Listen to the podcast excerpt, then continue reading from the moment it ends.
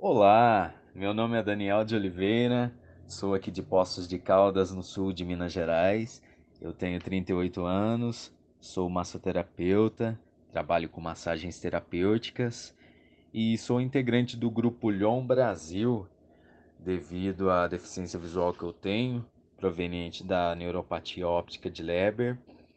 E estou deixando aqui minha mensagem de desejo de melhoras para o nosso querido Brasil, é, desejo que o nosso país tenha uma prática da diversidade mais saudável, que não fique apenas na teoria. É, eu almejo um país com mais respeito à sexualidade do próximo. Tem até um termo aí que eu acho muito errado, da opção sexual, né? Eu acho um termo muito errado que é muito usado ainda que é orientação sexual, né? Ninguém opta em ter uma sexualidade diferente. E também eu quero e almejo muito que o Brasil não tenha essa intolerância religiosa. Desejo muito respeito à doutrina religiosa que, eu, que outra pessoa abraça para seguir, né? É, falta muito respeito ainda nessa parte também. E, e é isso, pessoal. Um abraço para todos vocês.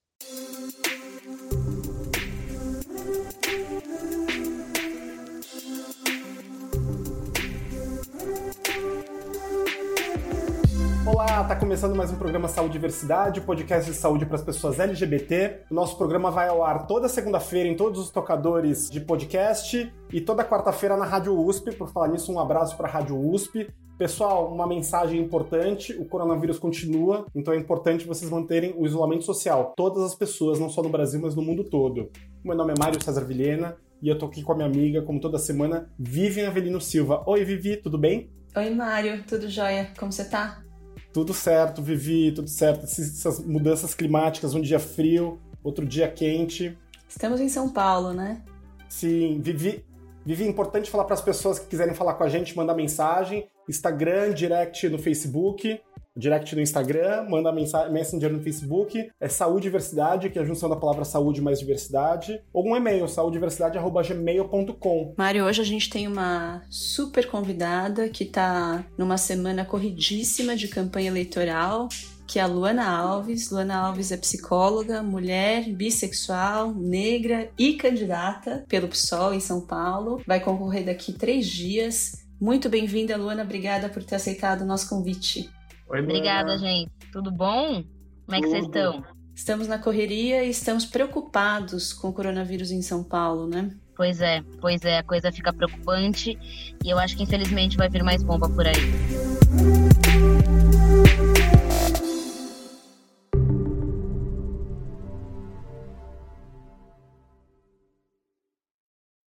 Luana, mas hoje o assunto aqui é o mês da consciência negra. Eu, a gente estava especialmente interessado nesse assunto e está muito feliz de te receber hoje. Eu queria saber se você pode começar contando para a gente um pouco sobre a sua trajetória, sobre os caminhos que te levaram para a militância.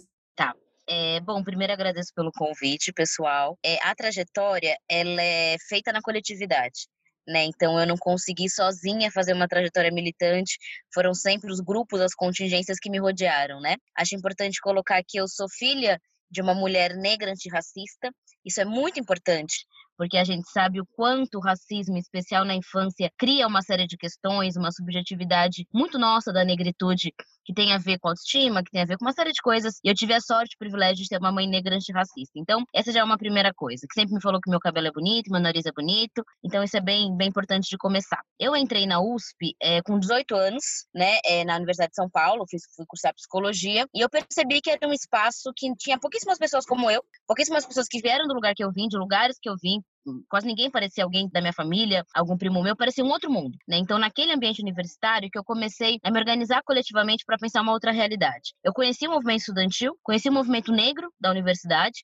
Isso foi muito importante porque foi um processo de mais pessoas, né, que a gente conseguiu vitórias muito fundamentais, né? Então, para além da gente conseguir cotas sociais e raciais na época que eu estava no movimento, né, que era uma, uma luta, uma batalha para gente. Essa foi uma primeira militância política que eu fiz de forma mais organizada, para além da sobrevivência que toda mulher negra tem, mas uma pauta específica com deliberação, com estratégia, com método e com vitória no final, com conquista. Foi isso que a gente fez. Essa foi uma primeira coisa importante. Eu também participei da luta por permanência, né, e sigo participando. Eu também, né, enquanto eu estava na, na universidade, conheci a Rede Emancipa, que é um movimento de cursinhos populares, acho que você já deve ter ouvido falar, enfim, cursinhos gratuitos para a juventude nas periferias, que também é parte de uma mesma luta, se você for pensar, de acesso à universidade, de acesso a poder, de acesso a conhecimento, uhum. né, dos, dos, tradicionalmente excluídos. E aí, né, fui para a Rede Emancipa, eu ainda estou na Rede Emancipa, né, que se considera um movimento político, não só, claro, é um movimento social, mas com uma, uma diretriz política de transformação, de emancipação, né? Então, para a gente estar na, na, na, política institucional, digamos, eleitoral, não é um problema, porque a gente entende que o que a gente faz é uma disputa de poder constante, né? E esse é um passo importante a mais nessa disputa de poder que a gente sempre faz. É, então, a Rede Emancipa também tem muito a ver com essa candidatura, né? Porque a gente, enfim, está me dando impulsionamento, está me dando força. E tem o fato de eu ser uma trabalhadora do SUS, né? Agora, pela campanha não tô mais, mas me formei e fui trabalhar no SUS, que para mim também é, é, é, um lado de militância dentro da saúde mais recente, né? Mas já de alguns aninhos, que é bastante importante de citar, porque acho que trabalhar no SUS também é uma, é uma formação militante. Muito bom. É uma história muito linda, realmente. É, especialmente com a Vitória, a gente que vive, né? A história das cotas, né? E o embate das pessoas que até hoje não aceitam. É uma história realmente emocionante que a gente viveu né, na nossa geração durante a universidade. Aí a próxima questão que eu queria te perguntar, Luana, como a gente está no mês da consciência negra, né, a gente vai falar um pouco sobre o preconceito no Brasil. E existe esse mito, né, de que o Brasil é um país miscigenado, rico em sincretismo cultural e onde não existe preconceito. Será que isso é verdade? Com certeza não. Né? A gente sabe bem que o Brasil é um país que é o, é o último país do mundo a abolir a escravidão, é o país que tem uma das maiores é, desigualdades raciais no mundo, né? Então a gente sabe que é uma desigualdade social no país, mas há uma desigualdade racial muito importante, né? A gente sabe que a, a, a diferença, por exemplo, da média de idade, né, da média de vida de pessoas negras e pessoas brancas é brutal, né? Então pessoas negras morrem mais cedo em média no Brasil. Então é uma série de fatores que te fazem entender o que é a desigualdade racial brasileira e não só social, né? Eu acho que não dá para dizer que a miscigenação de alguma forma é, mitigou isso ou, ou fez ser é, enfim, o racismo ser menos pior, eu acho que não. Eu acho que, na verdade, até a narrativa da democracia racial é parte do racismo brasileiro. É uma parte importante para manter as pessoas meio que sob controle, manter meio que uma narrativa de que não existe atenção e se você se levantar, você vai estar, tá, de alguma forma, é, sendo contra uma narrativa de país. Né? Então, você questionar o racismo brasileiro é praticamente você questionar as bases sociais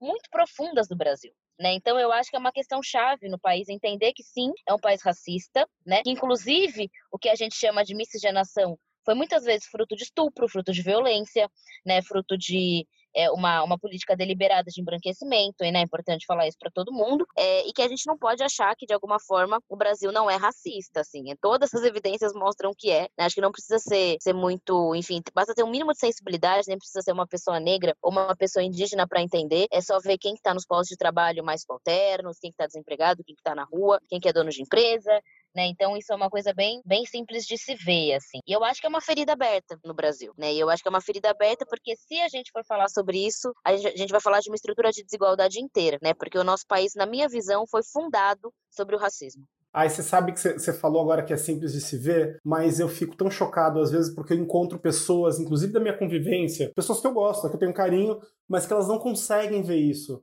Eu, eu lembro que eu, uma vez eu estava num restaurante com uma pessoa da minha família e falei: olha em volta, nem as pessoas que estão trabalhando no restaurante são negras. É, ou seja, os negros não têm acesso nem ao trabalho desse lugar que a gente está, de tão privilegiado que é, né?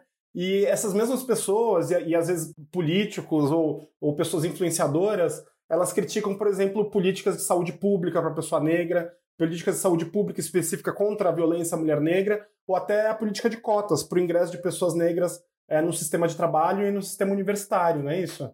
Pois é, Mário, pois é. Eu acho que essa cegueira é uma cegueira que vem dessa construção da narrativa da democracia racial. Né? Eu não acho que as pessoas deliberadamente pensam, sabem que existe racismo e aí por maldade falam que não existe. Né? Eu acho que existe uma, uma visão é que foi construída de que o Brasil não é racista porque é. todo mundo é misturado, porque tem o samba, porque tem não sei o quê, né? porque tem o futebol e aí todo mundo consegue crescer. Mas é, essa narrativa ela é muito artificial, né? ela não sobrevive ao olhar mais simples sobre a realidade. Né? E eu acho que negar isso é, só pode ser fruto realmente de uma ideologia muito pesada, né, que é a ideologia da, da democracia racial, né, e que ela é, inclusive, é, é, inculcada nas escolas, assim, né? Quando a gente, quando eu vejo escolas hoje em dia reproduzindo essa ideologia, né? Reproduzindo que o Brasil é, é o país da, da, da, harmonia, né? Que aqui não tem problema como nos Estados Unidos, é mentira. É tem mentira. problema e muito, né? É, e eu acho que enquanto a gente também não, não, não parar de fortalecer essa narrativa, as coisas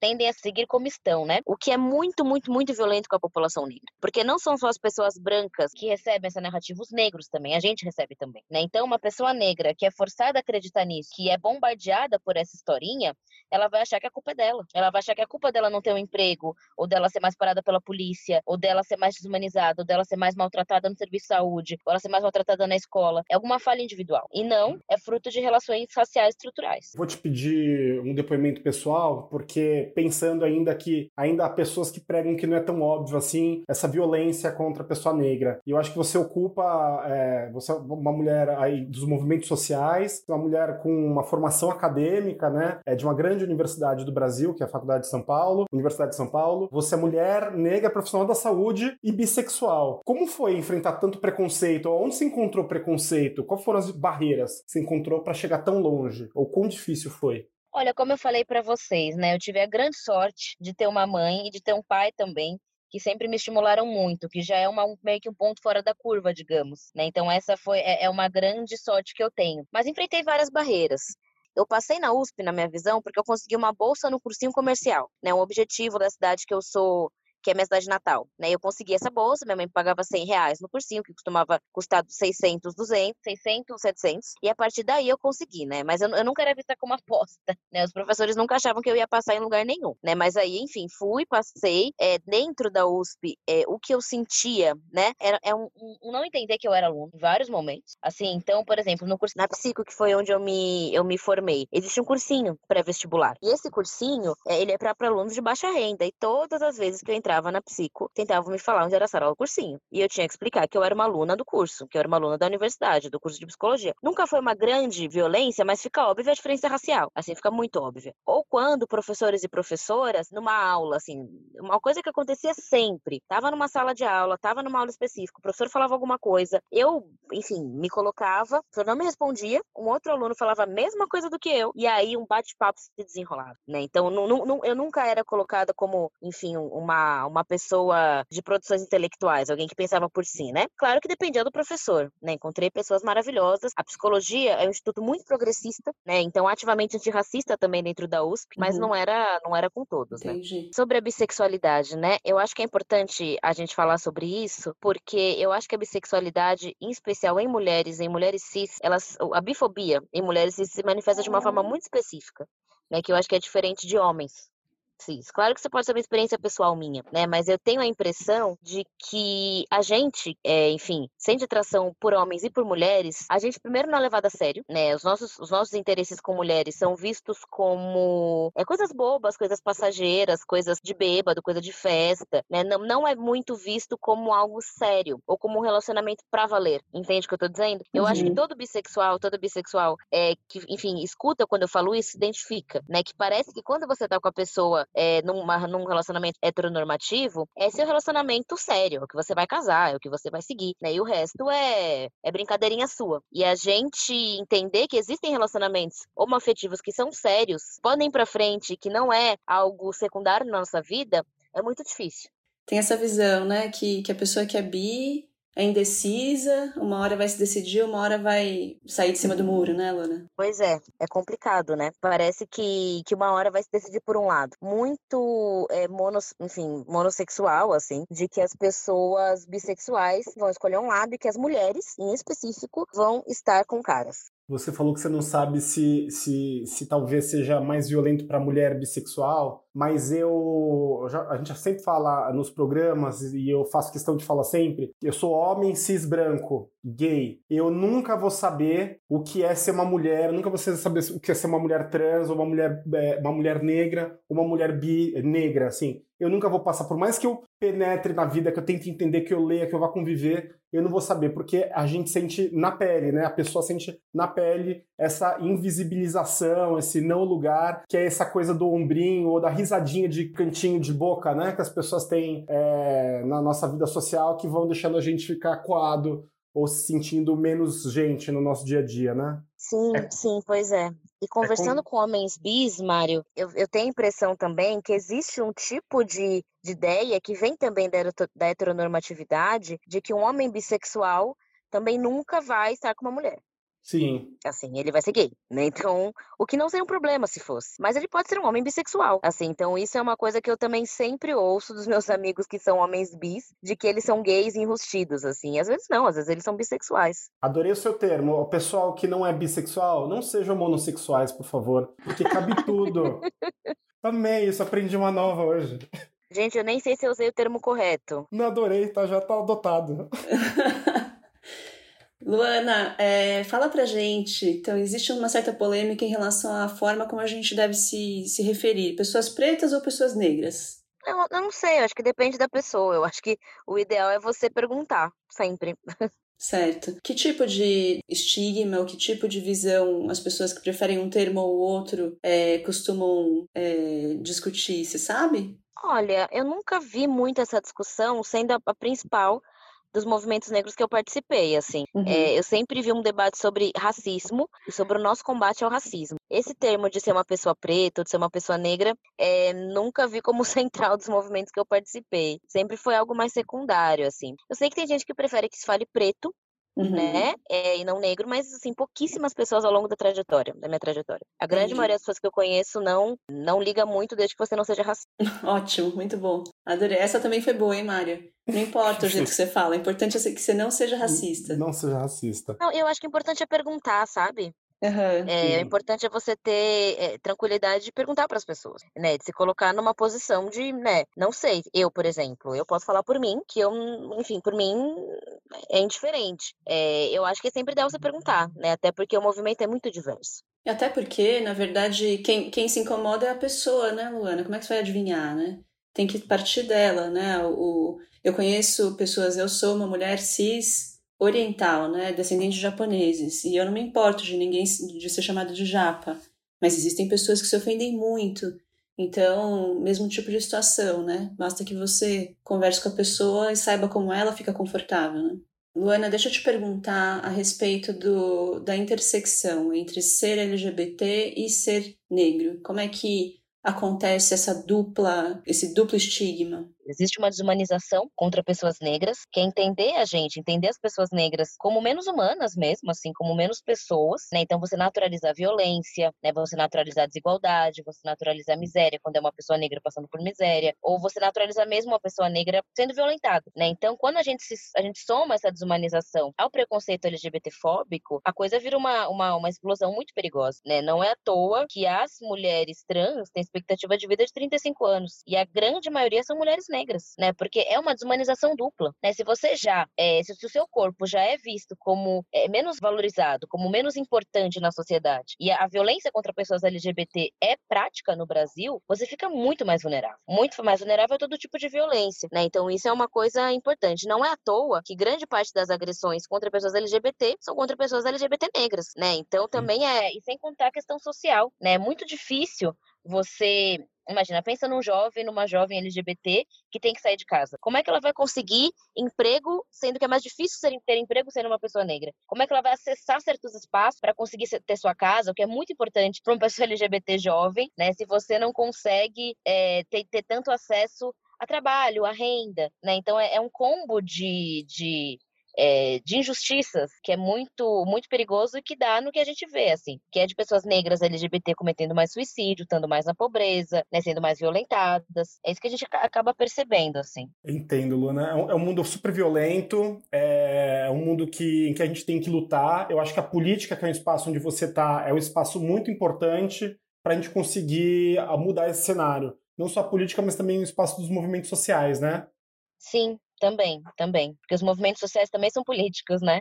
É, exatamente. É, disputas não são institucionais, muitas vezes, mas são disputas de poder, né? De forma que são políticos também.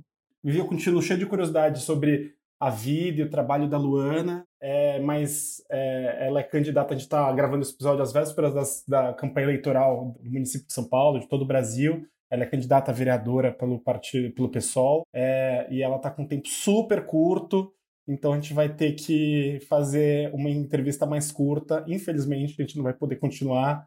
Mas ela será muito bem-vinda outras vezes, né, Luana? Ai, gente, espero que a gente consiga fazer uma segunda vez com o tempo. Faremos. Porque realmente a coisa tá muito difícil. Peço desculpas para vocês. Eu quero fazer com você, Leita.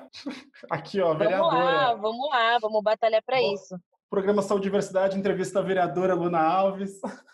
Imagina, gente, legal. Obrigada Luana, mesmo, pela Luana. participação. Você é sempre bem-vinda. Obrigada, gente. Eu que agradeço vocês e desculpa aí pela correria. Um abração e fica bem. A gente vai torcer por você, viu? Obrigada, gente. Obrigada mesmo.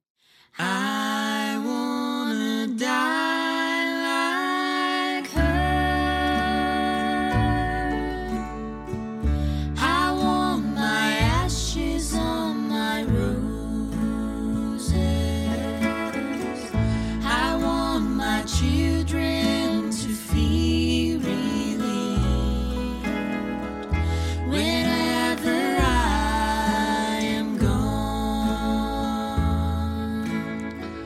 Hoje a música que a gente tá ouvindo chama Die Like Herb.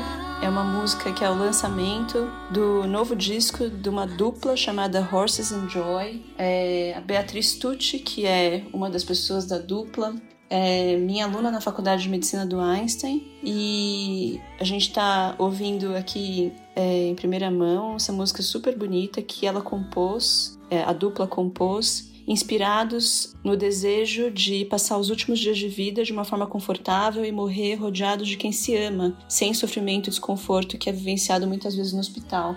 É uma canção sobre cuidados paliativos, olha só que bonito, Mário. Vivi, o programa de hoje foi, embora curtinho, foi extremamente especial. Primeiro porque a gente tinha coberto é, a, a letra L, G e a T muito, né? Assim, a gente falou bastante. Mas a B, né, a letra que representa os bissexuais, a bissexualidade a gente não conseguiu cobrir muito, a gente conseguiu falar bem pouquinho e a gente espera voltar a falar mais desse assunto. Além disso, a gente está no mês de novembro, que é o mês que é o mês da consciência negra. É um mês também que traz muitas notícias para a militância das pessoas negras, a militância negra, porque a Fundação Palmares está revendo é, toda a questão de homenagem, de homenagem a personalidades negras, que retira, por exemplo, a Deus, aos Soares do rol de grandes personalidades. Isso é muito triste. E também porque a Fundação Palmares está retirando seu apoio ao Dia da Consciência Negra. É, é, importante que a gente saiba dessas coisas porque esse dia tem que ser lembrado, é, porque milhões de pessoas morreram. A Luna falou pra gente que o Brasil foi o país, o último país do Ocidente a acabar com a escravidão é, em maio de 1888. Princesa Isabel mais, é, assinou a Lei Áurea, mas isso não acabou com a, a escravidão de fato, só de direito. As pessoas continuaram é, a parte da nossa sociedade. Além disso, né, Mário?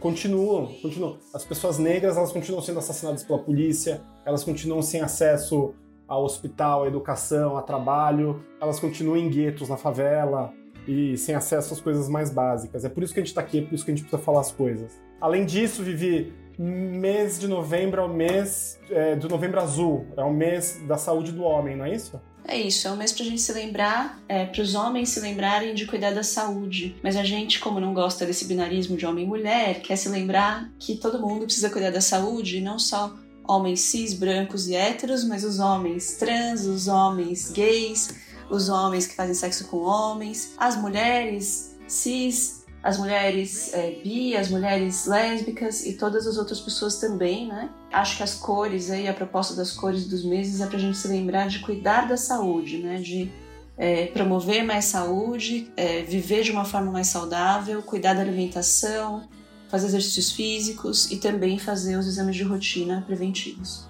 Muito bem, doutora Vivian Avelino Silva. Vamos então agora para o momento mais esperado do nosso programa. Toca a música, produção.